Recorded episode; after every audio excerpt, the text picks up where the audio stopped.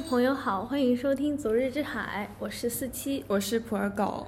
这一期我们终于迎来了石黑一雄专题，这位我们都很喜欢的作家。那废话不多说，先请普洱介绍一下吧。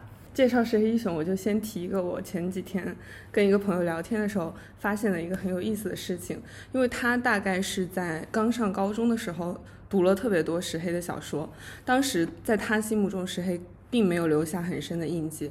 这样一对照，我就觉得自己是很幸运的，因为我是在二十几岁，也就是前两年才开始读他的小说。当然，最开始的就是那几那几本比较有名的，《别让我走》《长日将近》《远山淡影》，每一本都让我觉得惊为天人。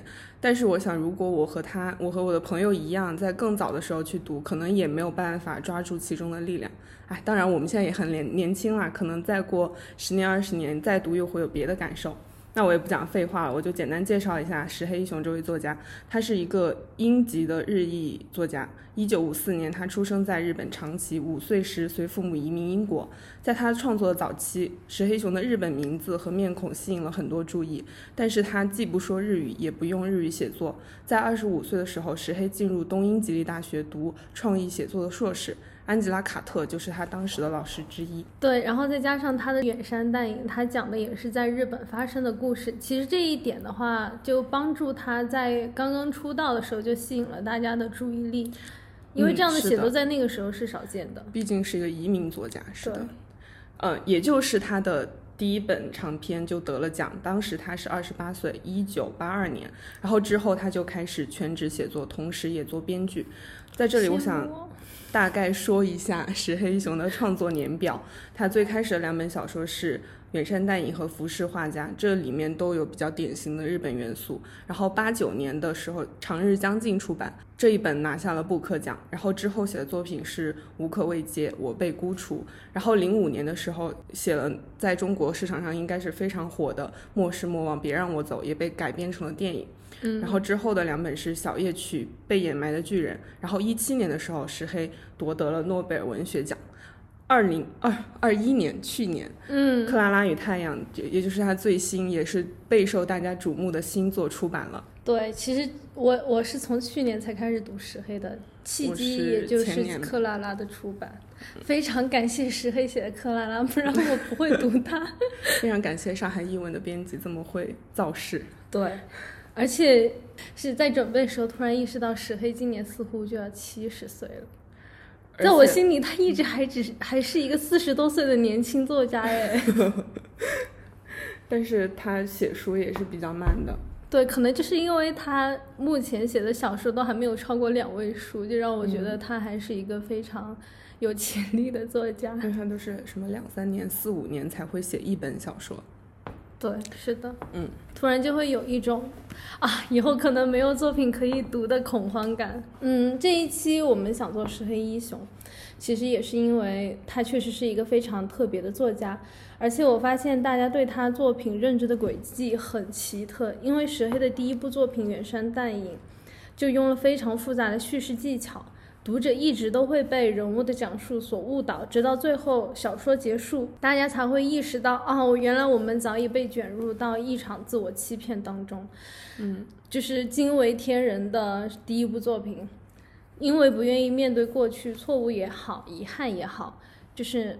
我们的那个女主人公选择了假装讲述他人的故事，不断的迂回补充不同的细节，但就是不肯说出那个词当时发生的事情。整个阅读其实就是一场解谜的过程。可以说，这样的叙事策略让石黑从出道一开始就给人留下了非常深刻的印象。这一点或许也要延续到《长日将近》。在之后的小说，石黑一雄试图转型写别的作品。但此后大家会屡屡惊讶，就会说啊，第一部作品就是远山淡影的石黑一雄，怎么会写这样的小说呀？怎么会写这样的东西？这是什么鬼？比如说，呃，我被孤除、被掩埋的巨人，还有克拉尔与太阳，嗯，包括无可慰藉，我都有看到类似的评论，嗯。看起来就是他后来的作品就似乎充满着争议，就是喜欢的会很喜欢，不喜欢的又觉得这什么玩意儿。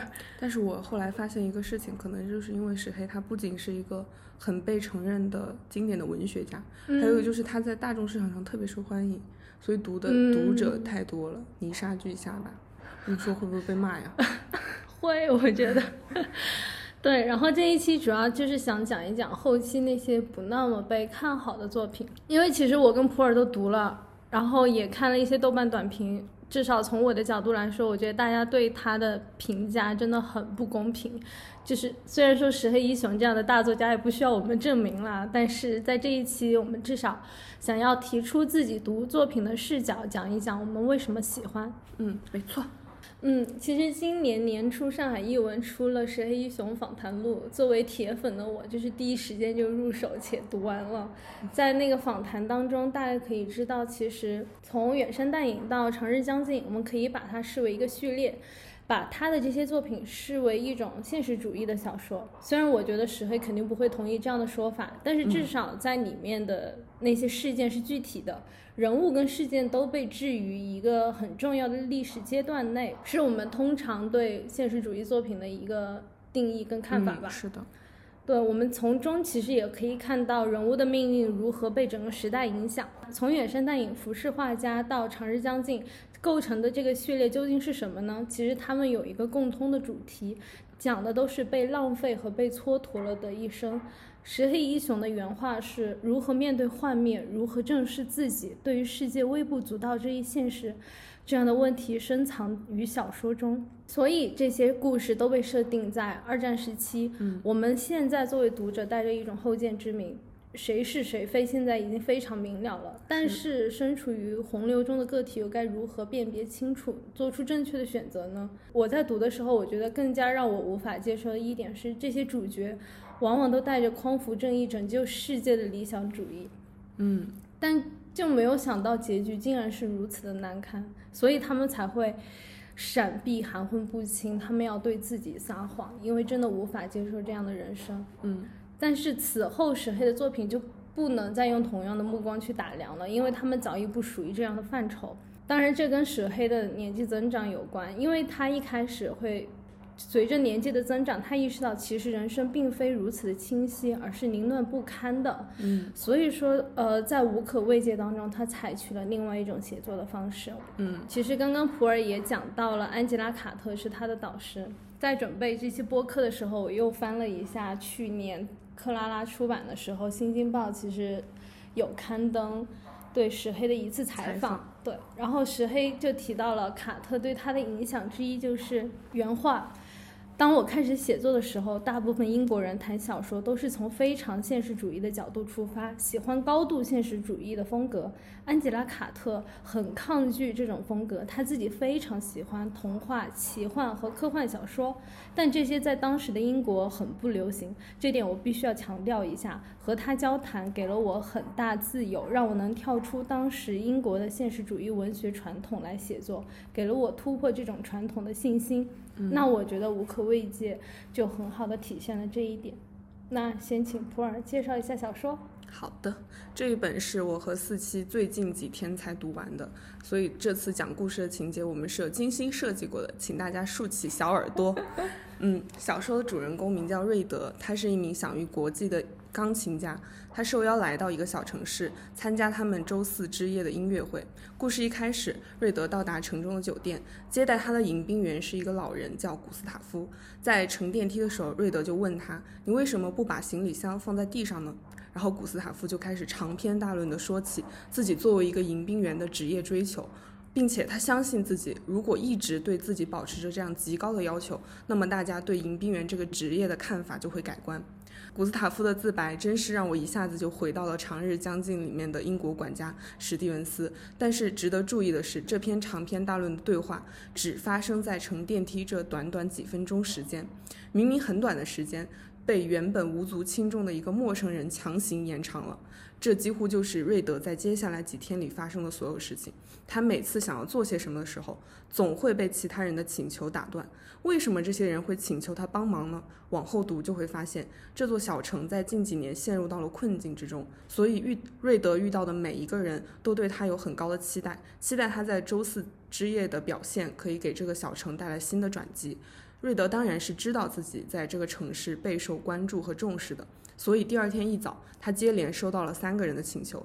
第一个是酒店经理霍夫曼，他的夫人是瑞德的忠实粉丝，所以他希望瑞德能够抽出空去看看他夫人做的拼贴画，就类似于粉丝手办这样的东西吧。第二个就是。经理霍夫曼的儿子斯蒂芬，他他也会在周四之夜弹奏一曲，但是这个年轻人似乎对自己的能力并不自信，希望，所以他希望瑞德能够抽空听他弹奏一遍，提点意见。这两个要求都并不过分，所以瑞德就答应了下来。但是第三个要求是古斯塔夫，也就是那个年迈的隐兵员提出的，他向瑞德讲了自己和女儿 Sophie 的担忧。他希望瑞德能够去老城区参观时，顺便开导一下 Sophie。瑞德就表示：“你们家的事情当然是你们家自己解决。”但是古斯塔夫说：“我已经很多年没有跟女儿讲过话了。”然后瑞德最后答应了下来，他就开始前往老城区。就在老城区，他见到了 Sophie 和 Sophie 的儿子鲍里斯。在这之前，我其实一直都把瑞德当成一个彻底的外来者，就像卡夫卡城堡里的 K。但是在和 Sophie 和鲍里斯谈话的中途，瑞德突然把自己零散的回忆加了进来。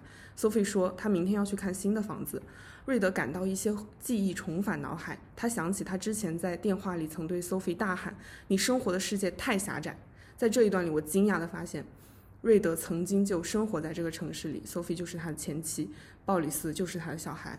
然后三个人一起回 Sophie 公寓的路上，这个时候又发生了让人很着急的事情。Sophie 越走越快，然后瑞德和鲍里斯根本就没有办法跟上他的脚步，两个人就迷路了。他们在一片漆黑之中走着，还好偶遇了瑞德的老同学桑德斯，这个老同学就为两个人引路。但这之中三个人又发生了一段让人无比绝望的对话。鲍里斯一一直在念叨他心心念念的足球游戏里的九号球员，他想找到九号，因为他觉得那是他心目中最好的球员。桑德斯却接过话头，说起了他自己喜欢的球星，还质问瑞德：“你就纵容你的儿子做这些吗？你这是在给你的儿子灌输一些垃圾。”然后瑞德一边想要附和自己的儿子，一边又想要反驳桑德斯，三个人各说各的。我读的时候真的急都急死了。后来。瑞德和鲍里斯根本就没有找到 Sophie，但是在老同学指出的公交车站等了很久。他想要等到回程的公交车，决定把儿子带回酒店去休息，因为他们都已经很累了，我也很累了。当然，瑞德的愿望是不会实现的。他们不，他们没有等到公交车，而是被斯蒂芬，也就是霍夫曼的儿子，周四周四之夜的另一个演奏者，拉到了柯林斯小姐的家里。然后另一个人的痛苦又加入到了瑞瑞德漫长的一天之中。柯林斯小姐是布罗茨基的前妻，而布罗茨基就是城中的人们想要推崇的新的指挥家。现在他也陷入到了情绪的困境里面，所以大家都在希望柯林斯小姐能够出现帮布罗茨基一把。但是这场说服肯定是无果的。然后瑞德就拜托斯蒂芬尽快送他和儿子回酒店。在这个变幻的灯光之下，瑞德突然又提到了一段斯蒂芬的痛苦往事。我们可以稍微回顾一下斯蒂芬的家庭，他的母，他的父亲是霍夫曼酒店的经理，母亲是瑞德的粉丝。这段痛苦的往事也和他个人的才华和父母的关系有关。他曾经有一次回家给母亲过生日，或许是察觉到了父母有意在他回家时表现的恩爱和睦，所以他非常的谨慎，害怕自己做错事。在晚餐之后，父亲霍夫曼就提出想让他弹奏一曲，但是。斯蒂芬非常的惊讶，因为对于钢琴，这个家庭有太多痛苦的回忆。母亲出身于音乐世家，是一个喜爱艺术的很优雅的女人。她一心想要发展儿子的音乐天赋，但是儿子始始终表现平平，越来越像他平庸的父亲。果然，在斯蒂芬弹完一曲之后，他发现父母两个人都走神了，都没有看他，两个人的表情都恢复到了他们平常的样子，而不是刚刚那样故作期待和幸福。这段往事，我也觉得让人很痛苦。然后瑞德就强打精神，他愿意听年轻的斯蒂芬继续倾诉。但是当时，救命！我真的好累，我真的好想让瑞德回到酒店安安稳稳的睡一觉。但是他其实这一觉也睡得非常的不安稳，也没有真的睡成。然后后面发生的事情，其实就是我刚刚讲的这些人物的变奏。每当他想要做什么的时候，总会有一个人出现。我刚刚讲的其实都是冰山一角，在这三天四夜里，瑞德被卷入不同的漩涡之中，无限推迟了自己要做的事。甚至到了周四当天，瑞德发现自己都还没有去要演奏的音乐厅看一看现场的情况，他终于急了。他每次着急都是因为演奏的事情哈。这个时候他又堵车了。于是瑞德决定下车步行，他朝着音乐厅的房顶一直走，在很靠近音乐厅的街道里，他遇到了一堵墙。他意识到这里离音乐厅真的很近了，但是这里并无道路相通。他想，他找到一个人问路，那个人说：“先生，这堵墙对于一个要匆匆去往某地的人真的很怪异，但这可是我们城市的标志之一呢。”然后瑞德说：“这堵墙就是你们这座城市典型的代表，到处都是荒荒诞异常的障碍。”没错，直到最后，他也没有能成功的演奏。周周四之夜的音乐会一团乱麻，他什么都没有做成。他没有处理好自己和前妻的关系，也没有缓解儿子鲍里斯心中的创伤，甚至也没有解开古斯塔夫和 Sophie 之间的心结。斯蒂芬怎么样了？发现妻子早就不爱自己的霍夫曼又怎么样了？布洛茨基和柯林斯又怎么样了？这些都没有答案，甚至都没有什么暗示。瑞德就这样离开了这里。在读的时候，我真的觉得这个和卡夫卡的城堡非常的接近。一个人被接二连三的卷入其他人的痛苦里面，就像在一段永远无法抵达终点的旅程当中反复的推迟。嗯，就是。这个小说它表面看起来好像是这样的故事，但是如果还是刚刚说的那个问题，如果你还是按照现实主义的观点，你去看这样的小说，你会发现，哎呀，怎么漏洞百出？难道是石一雄喝醉了酒写出来的吗？怎么会这样呢？嗯。我在看的时候，其实我顺带还记了一下这些漏洞体现在哪里。就比如说，瑞德这个钢琴家就像会读心术一样，他能够看透别人的心事，可以直接看到斯蒂芬脑子里在想什么，他的回忆是什么。嗯，而古斯塔夫本来只是自己待的那个酒店里面的一个迎宾员、行李员。是被拜托去和他的女儿 Sophie 谈谈心事的，结果见面了之后，竟然又变成了自己的妻子，而鲍里斯变成了自己的儿子。是，嗯，其实这些都是很不合理的，这个世界就是很不对劲。那这个真的是石黑一雄的失误吗？当然，这个问题的答案肯定就 是否定的，因为，嗯，石黑一雄其实写的是一场梦。我觉得是有一些暗示的，因为它很好的还原了一个人做梦时候会出现的一些感受，比如说小说里面的疲累，永远都不知道具体该干嘛的周四之夜，还有永远都解不开的谜题，其实也会让我想到我自己在梦里面就是非常的迟钝笨拙，而且永远都力不从心。之前跟普洱聊的时候，他就觉得 读者太累了，太着急了。明明已经很急了，怎么还这么啰嗦，动不动就长篇大论？这也是为什么我这本看了一个多星期都没有看完。嗯，就是可读性确实没有之前那些那么强。曲高和寡。对，但是我觉得这一点在我看来恰好暗示了，其实这个并不是真实的生活，就千万不要把它当成一个描写现实的作品。嗯。越是紧急，就越要说很多很多的话，让瑞德就是突然去睡个觉，跟秘书聊个天，谈谈往事。其实这些都说明了他所处的时间就不是真实的时间。这样的反差是石黑一雄故意想要呈现出来的，因为整个无可慰藉就是一场连续不断、怎么都醒不来的噩梦。一旦意识到这一点，就会发现有许多事情都说得通了。我的解读是在这场梦里，瑞德其实是把自己的童年经历。自己的家庭关系投射到了梦里的这些人物身上，嗯，就刚刚普尔讲到，他说他后来发现 Sophie 是他的前妻，呃，小男孩鲍里斯是他的儿子，但是仔细看这个叙述，你会发现其实中间经历了一个转折，就是他突然从一个局外人变成了当事人，从第三人称变成了第一人称，呃，从一开始古斯塔夫去拜托瑞德的时候，瑞德回答是这样的。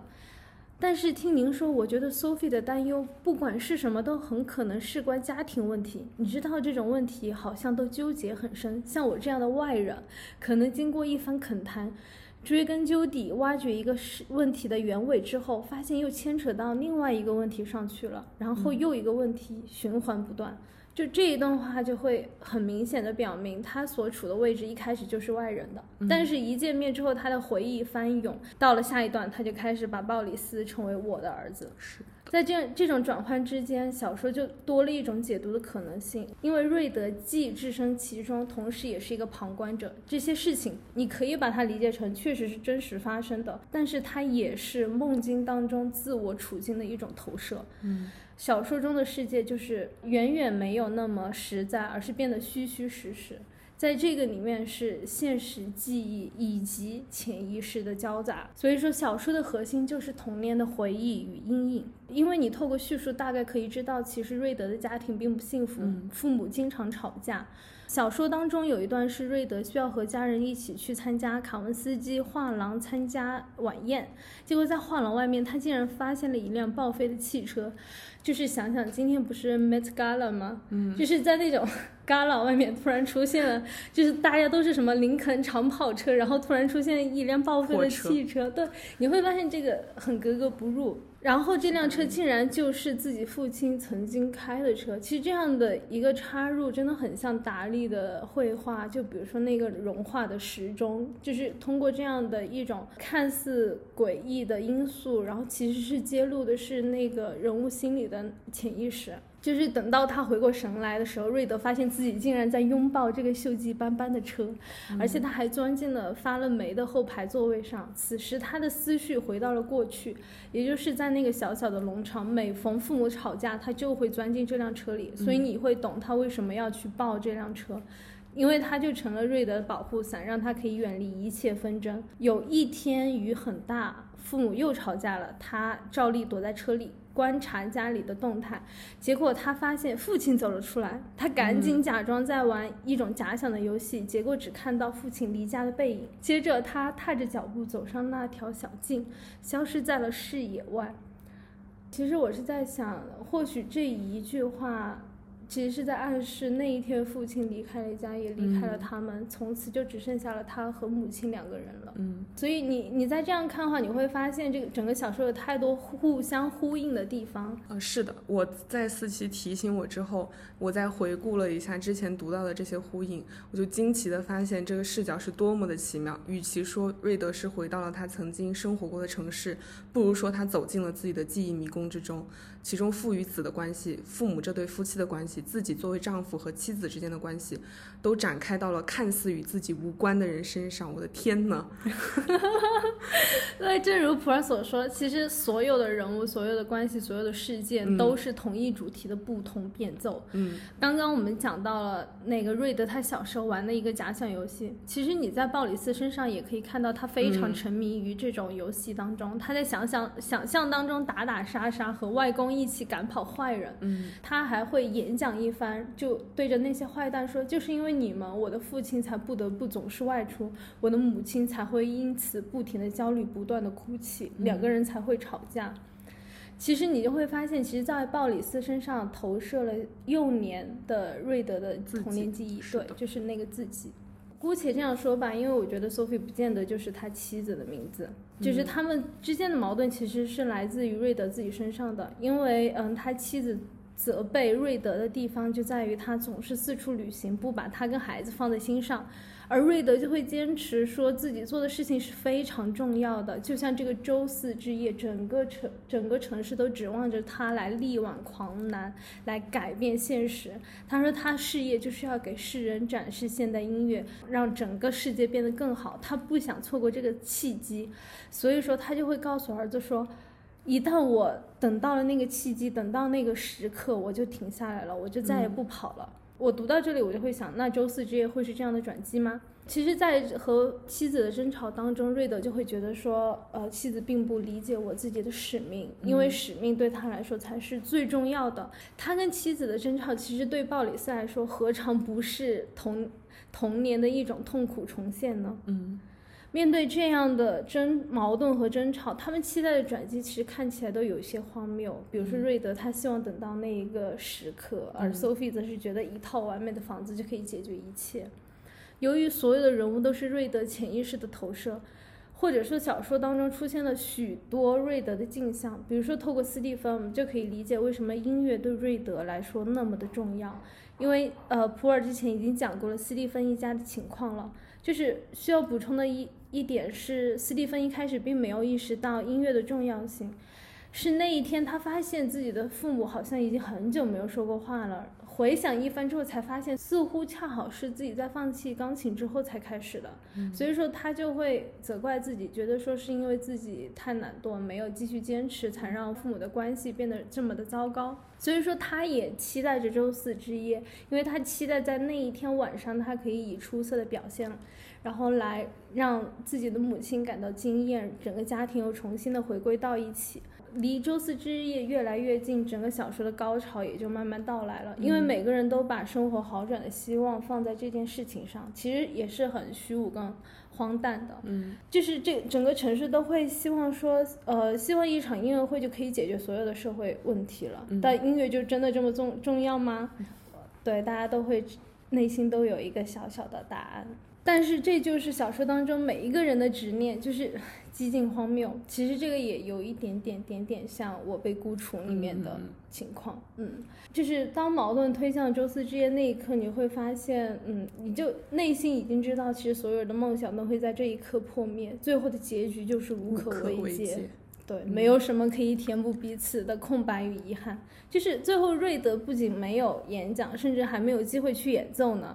随着布罗茨基的昏厥，周四之夜就这样直接结束了。其实整个城市也不需要他的表演，也不在乎他的专业意见，因为他们只是简单的不再需要了以前那一套东西。嗯，怎么说呢？可能是不想承认这一点，但是，但是他们心里非常非常的清楚自己想要的是什么。嗯。斯蒂芬他就直接说了，他们不喜欢这种音乐，这种因为音乐把他们吓了一跳，这大大超出了他们的料想。他那样倒下了，他们着实安心了许多。现在他们意识到想要别的东西，一些不那么极端的东西。嗯，对，所以说在整个过程当中，瑞德就是无关紧要的人。然后斯蒂芬他虽然完成了自己的演出，但那个时候父母也早就走了，根本就没有听到这一切，而且父亲还告诉他说。对不起，其实你就是很平庸的一个人，我不忍心看你在那个舞台上丢脸闹笑话，所以说我跟你母亲就走了。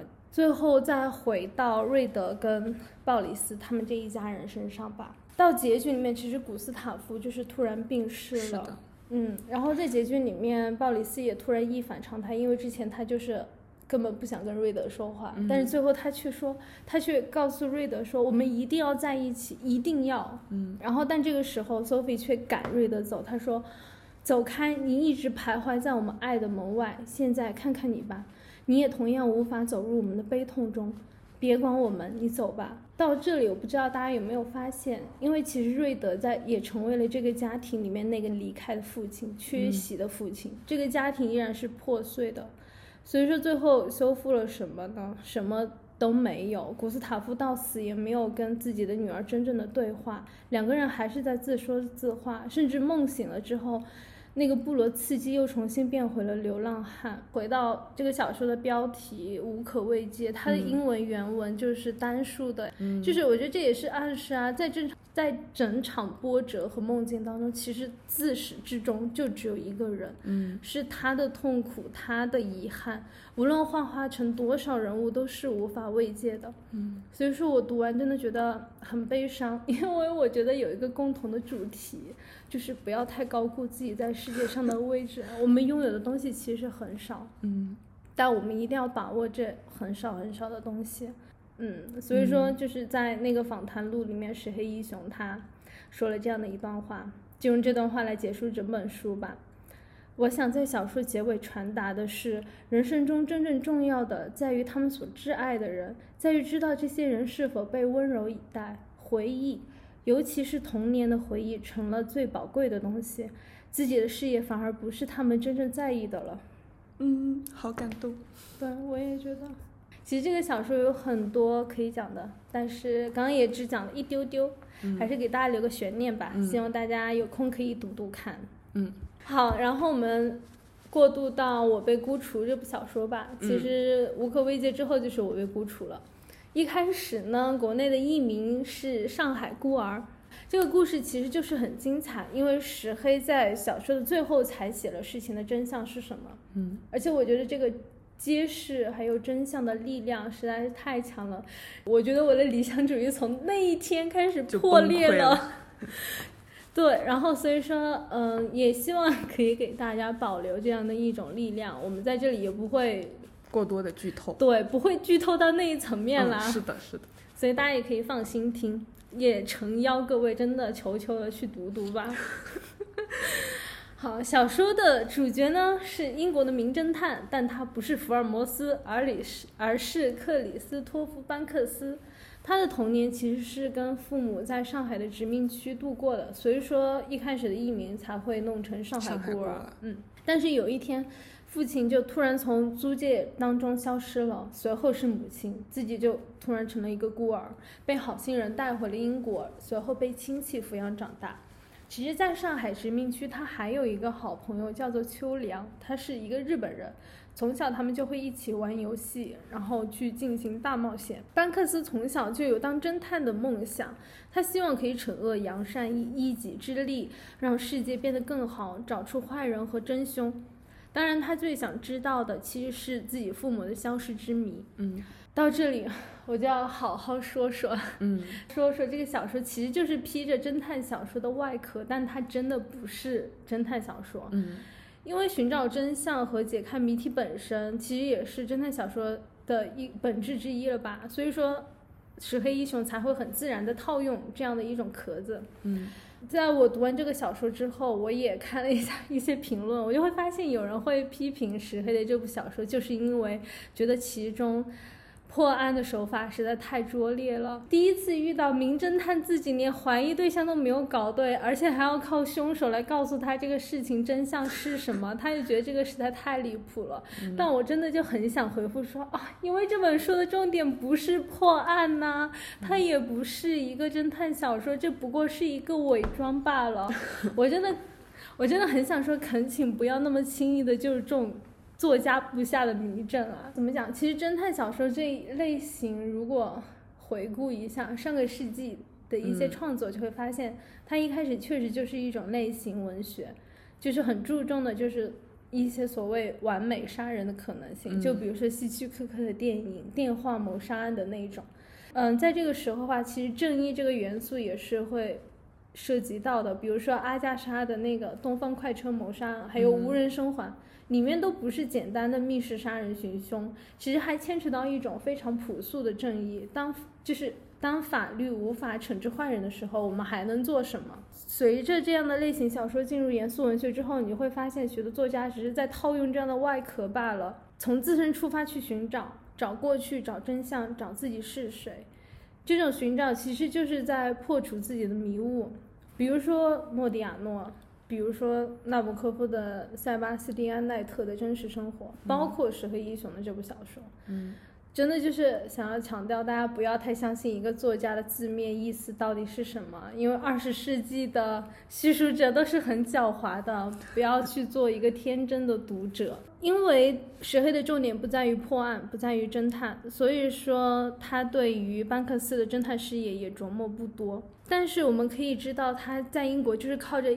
一件件案件声名鹊起，其中在办案的时候，有一个警察就说：“哦，我只是一个普通人，先生，我会留下来尽我所能，我会留在这个位子上，尽全力打击毒蛇。假如我有身份地位的话，老实告诉您，先生，我绝不迟疑，我会直攻他的要害。”嗯，这句话其实就是班克斯的心声，他的理想，他的追求。他就是不想荒废一生。作为侦探的话，他就是要匡扶正义。文中其实暗示了战争在即，解决问题的答案就在远东。远东是哪里？就是上海。嗯，他也在搜集关于父母的信息。所以说，其实到了后半部分，他就回到了上海。嗯，在这里寻找父母跟匡扶正义这两个问题就发生了重叠，就好像他只要找到了自己的父母，解决了。失踪案，整个世界的秩序都会得到重建。回到上海这一段，就是我跟普洱都最喜欢的一段了，当然也是被很多读者批评的一段。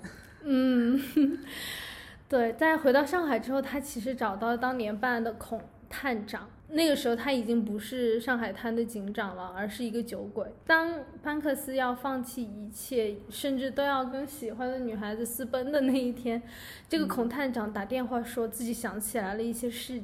一些细节，嗯，他们曾经为了这桩消失案，也就是原文是说的是绑架案。嗯嗯，他们曾经突袭过好几个房屋，但是其中有一间被漏掉了。或许他的父母就在那里，所以说他又抛下一切去找那个房子。结果他恰好在中日的交战区，从这里开始，整个小说变得非常非常的虚幻魔幻了。其实每一个人都会懂得其中逻辑的荒诞，但正好是荒诞给了这份描写象征的意义，我觉得特别的卡夫卡。嗯，是的，嗯，本来石黑也是他的粉丝。确实。那班克斯到底在这个交战区里面经历了什么呢？前面四期已经讲了，班克斯他把父母的悬案当成是人生中最重要的一件大事。虽然以大侦探的身份回到上海的时候，他似乎也没有非常清晰的线索来破这个案子，甚至还答应了他喜欢的女生的请求，要一起私奔。然后他临走之前最后一搏，就开始开挂了，开，因为他来到两军交战之地。竟然有这么多贵人愿意帮他。他先是来到了警察局，然后在中国中尉的帮助下，班克斯知道了一个大概的方位，然后以东西两座高烟囱为坐标开始向前。他们走入了彻底的废墟之中，因为战争已经摧毁了一切，他们的脚下全是断壁残垣。又过了一段路程，这一行人来到了日军和中方的对峙线，也就是说这一带十分危险，随时可能和残留的日本兵遭遇。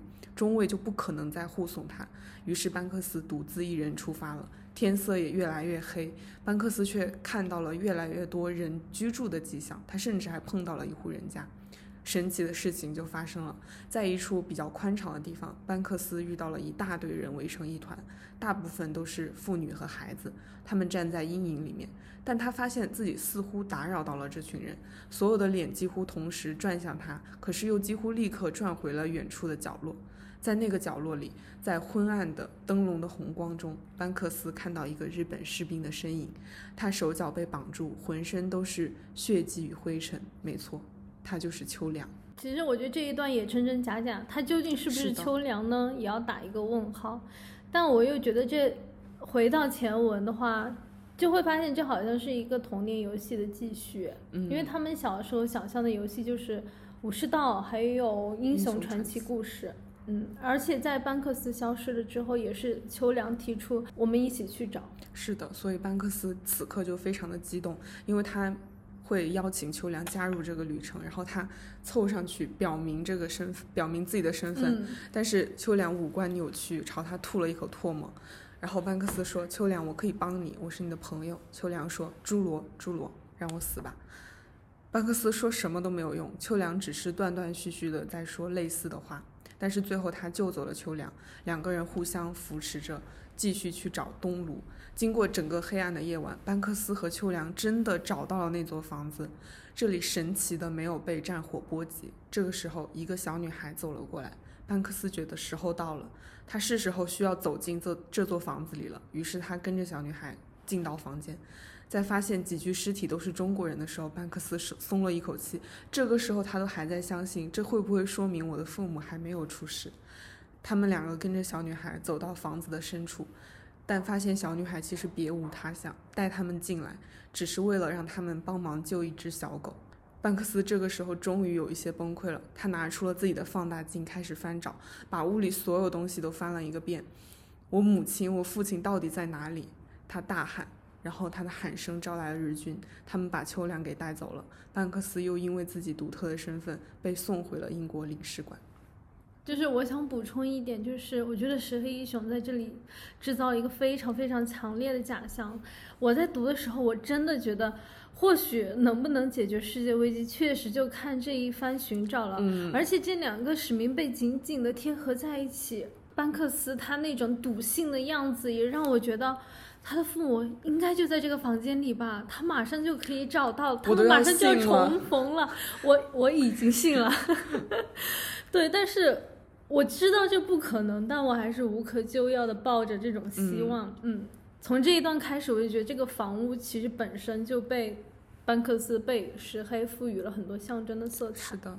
他本来应该成为个人和世界的救赎，但是推开门发现的是什么？我真的觉得这里实在是那个冲击太大了。他发现的是尸体，是被炸毁只剩一半的房子。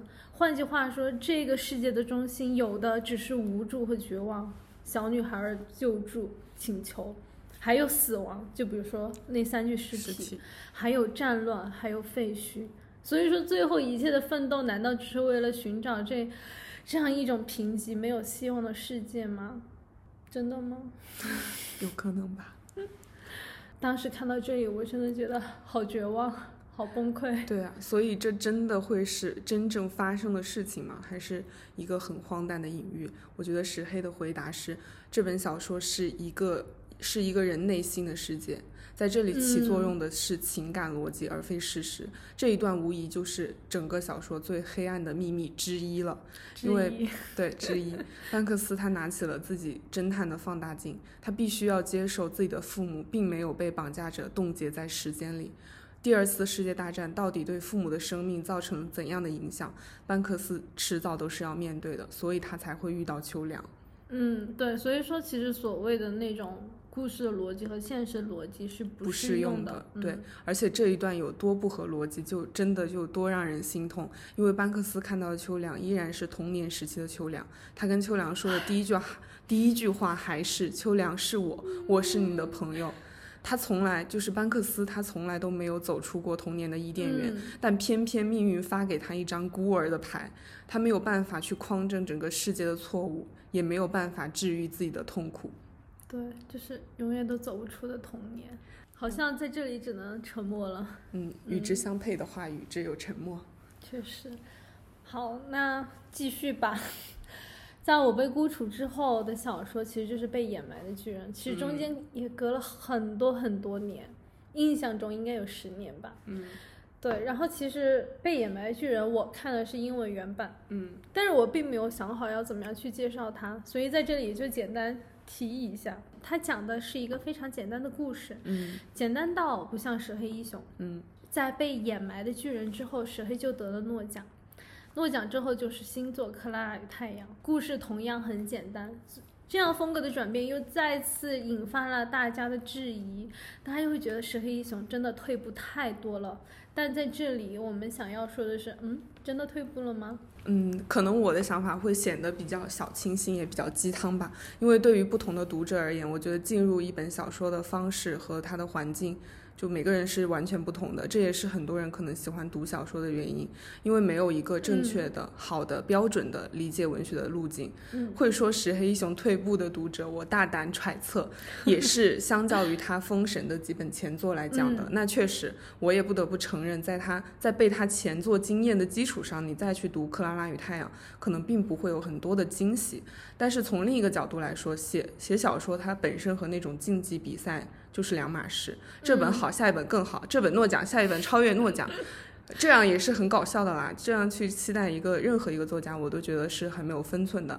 那而且而且我也会想说，其实石黑他很厉害的一点，就是你会发现他每一个作品都是不一样的。对，他是不会不屑于自我重复的，好吗？是的。嗯，那说回《克拉拉与太阳》，对我个人来说，这依然是一个很好的故事，虽然它简单的就像一个童话一样。那既然这个故事是以机器人的第一人称视角展开的，那我就尝试着这么来讲。嗯，我是克拉拉，是一个陪伴型的人工智能机器人。我和我的朋友们都被称为 AF。我们都知道，幸运的 AF 会被人类选中，也就找到了自己要忠诚陪伴的朋友。对我们来说，太阳神奇而慷慨。我曾经在橱窗里看到太阳的魔力。有一有一位咖啡杯小姐，她越过街道和一个紧雨衣男人紧紧抱在一起。这时候，太阳的光打在他们身上。还有一次，一个乞丐人和他怀里的小狗一动也不动了，他们已经死了。第二天，太阳天气好极了，太阳出现了，向街道倾洒滋养，乞丐人和小狗都活了过来。我相信是太阳救了他们。当然，在橱窗里的时候，我还跟一个人类女孩达成了约定。她说她会来带我走，我同意了。所以当另一个人想要要我的时候，我假装很笨拙。当时店里已经有了更新的第三代的 AF，所以我得留在店里等那个女孩。最后她终于来了，她叫乔西。他的父他的母亲似乎对我并不满意，因为我并不是最新型的 AF。在但在我成功模仿了乔西走路的姿势时，他们还是选择了我。我成了乔西的 AF。我从乔西家的窗户望出去，可以看到太阳真正落下的地方，那里是麦田的尽头，是麦克贝恩先生的谷仓。乔西的身体很虚弱，但他对我很好。他发现我喜欢往窗户外面看，觉得我很喜欢户外，所以他向我承诺要带我一起去看瀑布，甚至他不惜假装自己没事，但是。母亲看出来了，他一直在强撑，所以瀑布之行最后成了母亲带我一起去。到达瀑布的时候，母亲又让我模仿了乔西的动作。我还认识了乔西最好的朋友李克，他们之间是有一些矛盾的，因为乔西被提升过，而李克没有，但他们之间依然很相爱。在乔西越来越虚弱的时候，李克会来乔西家里，两个人玩画画和填字的游戏，当然他们也吵架。乔西曾经让我去做信使，给李克送信。在李克的家里，李克的母亲就告诉我，乔西其实是他们家第二个女儿，她的姐姐也是很早就去世了。我暗自决定，一定要拜托太阳救救乔西。但这时，母亲带着我和乔西一起去了城里，见到了乔西的画像师还有父亲。他们似乎对给乔西画像这件事情发生了一些争执。我被安排做了一些问卷，全是关于乔西的细节。在画像师的楼上，我看到了另一个乔西，他悬在空中。母亲说，我他希望我能够在乔西死后延续他。父亲也知道这件事，他问我：“你懂得人心这种东西吗？”我的回答并不重要，重要的是我告诉父亲我的计划。为了让太阳感到满意，并且拯救乔西，我们必须摧毁城里的库廷斯机器。这种机器带来污染，削弱了太阳的滋养。父亲帮助我完成了这件事，为此我道出了一些我脑中的溶液。但从城里回来之后，乔西的身体越来越差了，我只好拜托李克再背着我去一次麦克贝恩先生的谷仓。从谷仓背面射来的太阳光芒如此耀眼，耀眼的让我无法直面。我重复着我的请求，请再多给我片刻时间。我想起了咖啡杯女士和雨衣男人重新找到彼此的那一日，您是多么的欢喜。您的欢喜之情溢于言表。我知道您多么看重彼此相爱的人能重聚这件事，所以请您考虑一下乔西和李克吧。如果乔西现在离世，两人便将就此永别。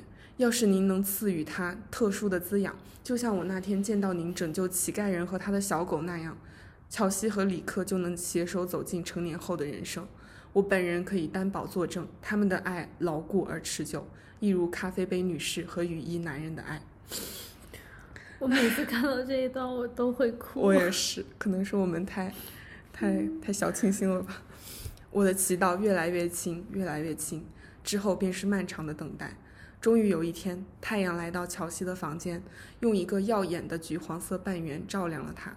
事实证明，太阳救了乔西。乔西不但变得有力气了，还从一个孩子变成了一个大人。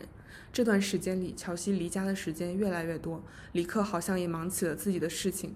我跟李克见了最后一面，李克说自己要走了，但他说在动身之前，他想要告诉我，当时他曾告诉我自己和乔西之间的爱是真爱，是真心实意，直到永远的。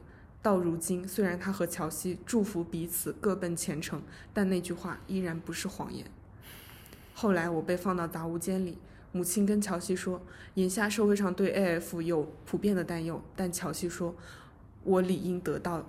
得享善终，慢慢凋零。乔西走之前跟我说，他回来的时候，或许我已经不在这里。他跟我说：“克拉拉，你真的很棒。”我很感谢乔西选择了我。过去几天，我所记起的就是这些。我在堆场里，前几天还遇到了经理，他说我是他拥有过最棒的 AF 之一。我们都看向太阳，然后道别。这确实是一个很简单的故事，我也不想声嘶力竭搁这儿辩驳说它有多牛，但可以说说比较打动我们的地方。因为市面上其实写人工智能的小说已经太多了，很多都有讨论机器人的自由意志。我保守一点，我就回到我们祖师爷阿西莫夫那里。嗯阿西莫夫提出了机器人的三大法则，可以简单回顾一下。第一法则是。不能让人类受到任何的伤害，哪怕是在不作为的情况下。第二法则是在不违背第一法则的前提下，要服从人类的命令。嗯，命令。第三法则是在不违背第一条和第二条法则的前提下，保护好自己。阿西莫夫在建立这个法则的同时，就玩了这些法则之间的游戏。在他的机器人短篇全集里面，嗯，讲了特别特别多小的故事。然后机器人和人之间，大多数时候都是竞争关系，他们会比谁更聪明，到底谁更有强力，机器人到底能不能骗过人类。在玩这些游戏的时候，这里面有一个。大的章节里面的主线人物是一位机器人心理学家，叫苏珊。他说过一句话，特别让我印象特别深刻。他说，从伦理道德上来说，机器人比所有人类都要高尚，因为在三大法则里，第一条是保护别人，第二条是服从，第三条才是自保。没有一个人类会让别人的存在高过自己。我想这也是为什么克拉拉的译者会提出克拉拉是完全的利他主义。虽然我觉得利他并不能真正把握这个形象，因为我更倾向于理解克拉拉是一个宗教信仰时代的移民。他真正的强力并不是在于科技赋予他的共情能力、理解能力、学习能力，而是他象征了人类历史还处于儿童时代的天真。他有对某一种信念的持守，有对某一种朴素道德的坚信。换言之，我觉得石黑赋予了这个 A.F. 一个现代社会的人很少再有的神性。我们可以回顾到克拉拉几次去到谷仓的祷告，他都被那些场景都被石黑一雄写的非常非常的有那种宗教的神的光环。我当时非常的惊喜，因为我我们都是被现代污染过的人。没有一个人会向太阳真诚的祈祷。拜托，这是无神论的时代。我们每个人都是资本的原子单位。这种朴素天然的魔力，似乎只有放在一个机器人身上了。因为如果我们再去写这样一个人，只会让大家觉得他非常的可笑，或者是走向另一个滑稽讽刺的极端。所以，石黑最擅长的自我欺骗，在克拉拉这个机器人身上有了新的变形。我们回顾到浮世画家里面为军国主义。嗯，服服务过的小野增二，还有长日将近里的管家史蒂文斯，他们的自我欺骗让我感知到人就是非常有限的，没有人可以跳出自己所处的历史世界去观察，并且调整自己命运的走向。在回顾自己行差踏错的一生时，石黑允许他们有保护自我的权利，因为真相、真实，或者是说那个合适的、正确的自己真正的位置是如此的不可忍受，无法面对。但是在克拉拉身上，他是一个不会说谎的机器人。他的有限不是因为他欺骗，而是因为他太纯粹了。他就像一个永远不会长大的小孩。他生命的滋养来自太阳，他就向太阳祈祷。他只知道爱与奉献，因为他的使命就是乔西忠诚的朋友。至始至终，他都不会改变这一点。那么这个时候。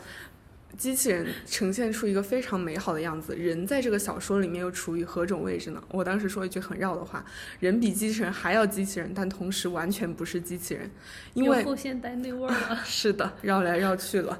因为我想每个读者都应该都会注意到小说里面对儿童的 lifted 提升，嗯，而且乔西的姐姐之所以早夭，似乎就是因为被提升了，嗯，而且乔西差点也重蹈覆辙。这个社会确实是非常精英主义、壁垒森严。当然，这一个未来世界的设定，科技当然也是非常发达的，以至于母亲打算在乔西死后，用一个有高度学习能力的机器人来延续它。包括最后，当乔西奇迹般的复原，克拉拉还是没有办法善终，他就会被抛弃到堆场。因为这样看来，似乎小说里面的人类都是比较面目丑陋、比较自私的。但是我们还是不要忘记，这个小说是从克拉拉的视角去展开的。不管是乔西母亲，还是里克，还有里克的母亲，克拉拉都只能呈现他们这些人物的现象本身。我记得有一个情节，乔西半夜哭着醒来，克拉拉就想要去安慰他，但是乔西说：“你不行，我要母亲。”然后乔西躺在母亲的怀里嚎啕大哭，说出那句话：“说我不想死。”对于乔西，对于母亲，对于李克，对他们来说，死亡有多恐怖，这些是克拉拉不能直接说出来的。而且在这个人类把智力、把智慧、把强力发挥到极致的世界，他们已经可以去提升一个儿童的基因，而且这还不是少数的现象，不是一个区的人在鸡娃，而是整个世界的人都在鸡娃。没有被提升过的里克就格格不入，哪怕他有聪明、聪明有天赋，但是他没有办法上大学。所以，我们再回头去看。母亲选中克拉拉来延续乔西这个行为，唉，我真的觉得她比乔西更脆弱。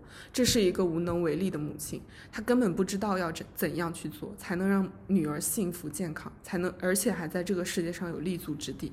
她对提升趋之若鹜，是因为渴求名利吗？还是在这个不接受提升就没有办法接受高等教育的世界里，根本不知道如何是好？我想，克拉拉所看到的人类，在那种简单可以被陈述的现象下，真的是无比脆弱，而且他们对死亡的恐惧，他们的脆弱是很难被讲述的。面对那些无法左右的结果，我们看到小说里的人殚精竭虑去做一些很可笑的事情，是似乎就能够逃避最后的痛苦。这中间的殚精竭虑看起来越是精巧，越是高级。买一个高级的机器人，用一个用人类现在最先进的文明去做一个女儿的替代人，他们有多精巧，有多高级，我就有多悲伤。因为当生命无法挽救，死亡也没有办法延缓。明明人在二者面前的无能为力是绝对的，他们越聪明，手段越高明，就让我越难过。因为本来不可替代的乔西，人与人之间的爱，我觉得这些问题本来就是不必问的，他们是轻而易举就可以保有的。所以最后我们知道，整个故事都是在克拉拉在堆场里面的回忆。哎，如果说克拉拉延救赎了乔西，那石黑可能也想是用回忆来救赎这个机器人吧。我就会想到莫失莫忘也是用同样的方式交代了克隆人的一生。嗯，然后 最后我再说说自己对这个小说的感受吧。因为呃，我跟普洱其实都觉得这个作品最好的地方就在于它忠实于 AI 的视角。嗯，它讲的其实是一个机器人去理解人类之间的行为，而且我觉得石黑在写的时候，其实他会注意去写出克拉拉的机械性，这些细节都没有忘记提醒我们，克拉拉是一个机器人，让他理解人类是多么的难。而石黑一雄他做到了，就是去展示这样一个学习的过程，而这样的理解又成为他日后的指引，带着他去找到了太阳，求太阳施展他的奇迹，让乔西活下来。就是其实他在橱窗面前的经历，就是克拉拉的童年了。此后他的每一个选择，你都可以在这段经历当中找到依据。这何尝不是一种对人生、对成长的刻画呢？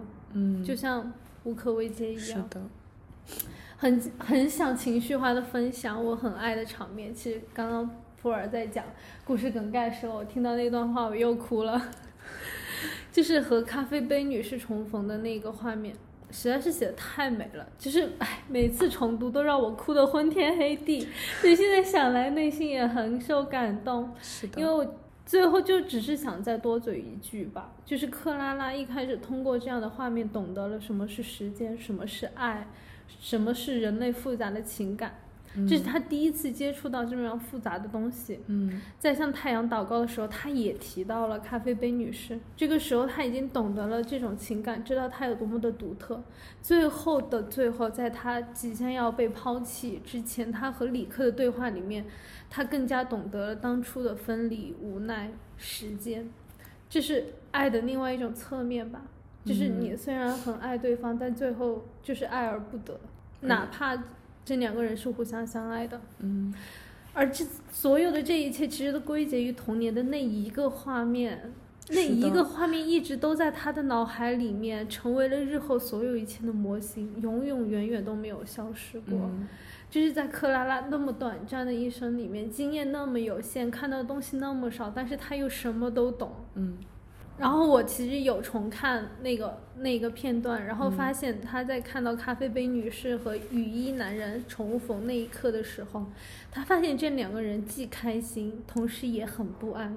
那个经理最后说，在那样特殊的时刻，人类心中的快乐会夹杂着痛苦。我很高兴你能细致的观察一切，克拉拉。这是我拥有过最好的 AF。那我们这一期就这样很零散的结束了。下期预告一下，其实下期的主题是，我觉得应该是我一开始就规划好了，就是我在第二期的时候，我连第五期的我都已经想好了。不愧是你，因为因为看了一下时间表，那个时候我们大概也要毕业答辩了。是的，对，所以说我就跟普洱说，干脆我们就讲一下自己毕业论文写的作家吧。嗯，但是我们这次就只有各说各的了，因为没有，但是我还是有想一个统一的主题啊，嗯就是书写与记忆。嗯嗯不错。而，且而且他们两个其实他们的背景也有共同之处了。大概是一个时间段的作家吧。对，而且而且我觉得，如果用书写与记忆来作为一个主题的话，其实也很符合毕业的那个，嗯，就是哦、我们的毕我们的毕业论文研究对象是塞巴尔德和乔治·佩雷克，嗯。一个德国作家，一个法法国作作家。所以说，我们下一期其实就是一期毕业的主题。嗯然后呢，因为 下一期我们要毕业答辩了，嗯是的，所以说呢，可能就要推迟更新。没有问题。我们下期再见我们。下期再见，拜拜拜